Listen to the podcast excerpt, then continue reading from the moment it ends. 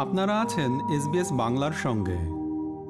আপনার এলাকায় বৃক্ষরোপণ ও সবুজায়নের গুরুত্ব কি? একটি নতুন দেশে বসতি স্থাপন করার সময় যদিও বাগান বা কোনো এলাকার গাছপালার উপস্থিতি কত সেটা খুব একটা বিবেচ্য হয় না। তবে সেরকমটা করা হলে সুবিধা পাওয়ার সম্ভাবনা অনেকই যে বেড়ে যায় তা অস্বীকারের কোনো উপায় নেই। অস্ট্রেলীয়রা যে কোনো এলাকায় সবুজায়নকে ব্যাপক গুরুত্ব দিয়ে থাকে। ব্যক্তিগত বা সমষ্টিগত পর্যায়ে এবং পরিবেশের উপর উদ্ভিদ জগতের প্রভাব ও গুরুত্ব অপরিসীম। আর এ কারণেই আমাদের বাড়ির বাগান এবং রাস্তার পাশের নেচার স্ট্রিপে কি করা যাবে এবং কি করা যাবে না এ সম্পর্কিত স্পষ্ট নির্দেশনা রয়েছে। নিজের বাড়ি হোক বা ভাড়া বাসা, আপনি যে বাড়িতেই থাকুন না কেন, তার চারপাশে গাছপালা লাগানোর অনেক সুবিধা রয়েছে। হর্টিকালচারিস্ট জাস্টিন ক্যালভারলি বলেন গাছপালা নিয়ে কাজ করা সবার জন্যই ভালো There's so much study and information about biophilia, which is the human connection to the outside world. And in built up cities, we tend to move away from that. But we always know we feel a lot better when we're surrounded by the plants in the natural world.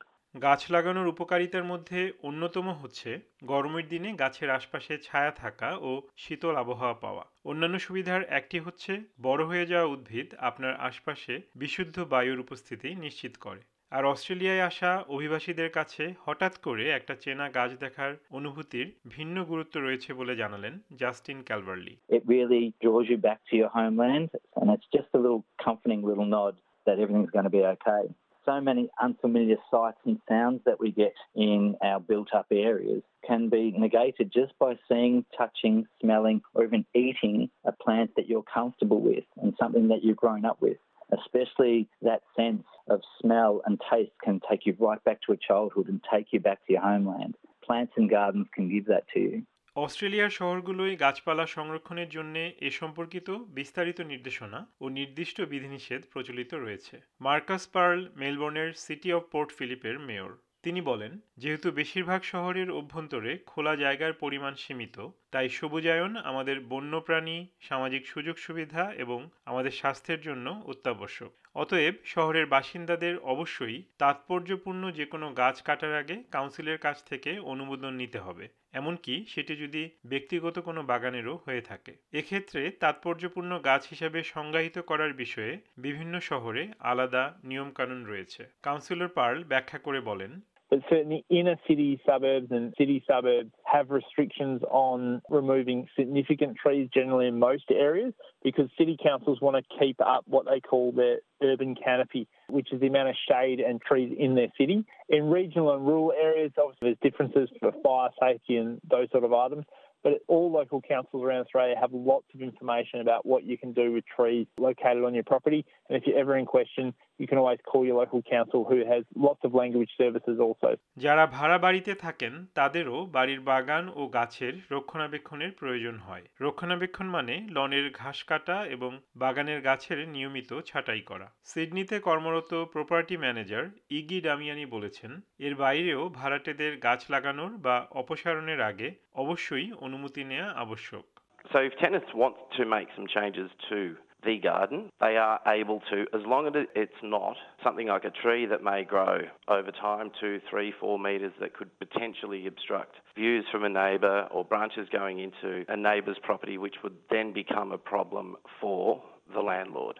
However, if it's to beautify, if it's low maintenance gardening, that it's more than acceptable. আর ভাড়াটেদের প্রতি ডামিয়ানির পরামর্শ হলো বাগানের যে কোনো বড় কাজের আগে অনুমতি নিয়ে বাড়িওয়ালার সঙ্গে সুসম্পর্ক বজায় রাখা When a tenant is making changes to the garden, it's always best to contact the property manager to make sure that the landlord is happy with the changes. And if it beautifies the property, of course, they'd have no issues with that. আপনার যদি নিজের বাগান করার জায়গা না থাকে তবে বাড়ির কাছাকাছি পাবলিক স্পেস বা কাউন্সিলের অধীনের স্থানগুলি ব্যবহার করা যেতে পারে।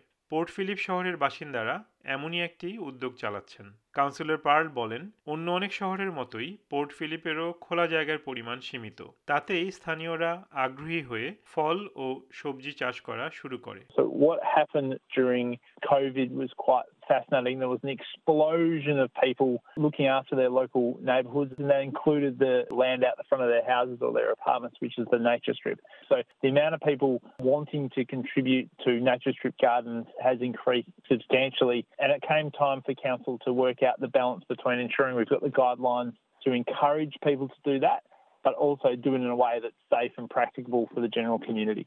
যে সকল জনসাধারণ পাবলিক স্পেসগুলিতে গাছপালা রোপণে অধিক উৎসাহী, তাদের কাছ থেকে সে বিষয়ক বিধিনিষেধ সরিয়ে ফেলার জন্য প্রচুর প্রতিক্রিয়া গিয়েছে কাউন্সিলের কাছে।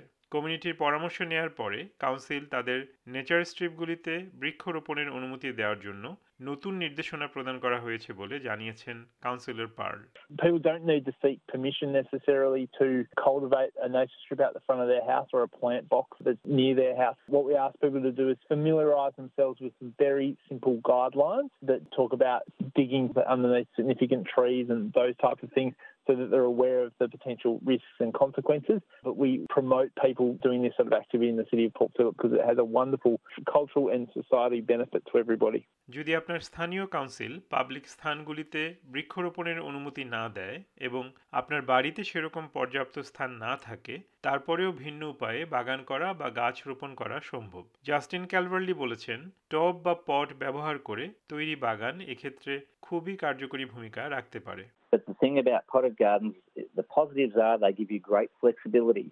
You can take them with you, you can even move them into sun, you can move them into shade. That's wonderful. But maybe start small. Potted gardens need to be the right plant in the right pot. So do a little bit of research to make sure you've got the appropriate pot, size, and the mix that matches the plant. কিছু কিছু nursery native বা দেশীয় এবং indigenous বা আদিবাসী উদ্ভিদ ও বাগান উভয় ক্ষেত্রেই বিশেষজ্ঞ হয়ে থাকে জাস্টিন ক্যালভারলি এদের পার্থক্য ব্যাখ্যা করে বলেন So we have plants that are native to Australia and we have indigenous plants, two slightly different groups.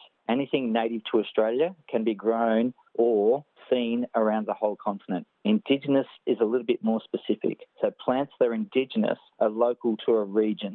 So ideally, if you're going to start gardening, indigenous plants will most likely give you greater success because they have evolved in your climate and in your soils. একটি উৎপাদনশীল বাগান তৈরি করায় অগণিত সুবিধা রয়েছে কারণ পুষ্টিগুণের দিক থেকে তাজা ফল ও সবজির কোনো বিকল্প নেই An additional health benefit to that is the light exercise we get from gardening. It's something that people of all ages, all cultures can get into, and it's good for us. We get vitamin D from the sun, and it's actually what we're built and designed to do light exercise, working with the earth. SBS নিউজের জন্য মূল প্রতিবেদনটি তৈরি করেছেন Melissa কম্পাননি আর বাংলায় এটি রূপান্তর ও পরিবেশন করলাম আমি তারিক নুরুল হাসান আমাদেরকে লাইক দিন শেয়ার করুন আপনার মতামত দিন। ফেসবুকে ফলো করুন এস বাংলা